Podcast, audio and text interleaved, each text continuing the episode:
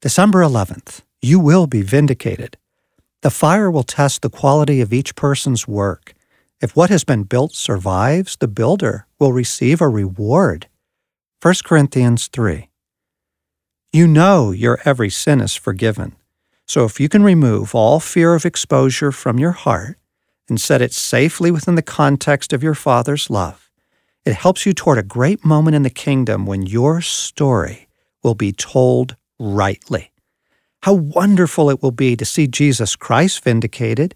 He has endured such slander, mistrust, and grotesque distortion by the religious counterfeits paraded in his name. All the world will see Jesus as he is. Every tongue will be silenced, and his vindication will bring tremendous joy to those who love him.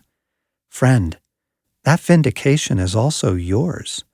You probably have many stories you'd love to have told rightly, to have your actions explained and defended by Jesus.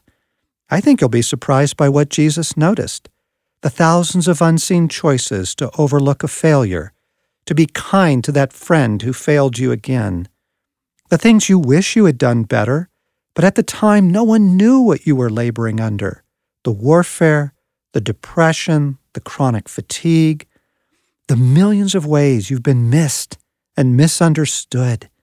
Your defender will make it all perfectly clear. You will be vindicated. What do you most look forward to seeing vindicated? If you're wrestling with this thought, take your concerns to God and ask Him to replace them with joy.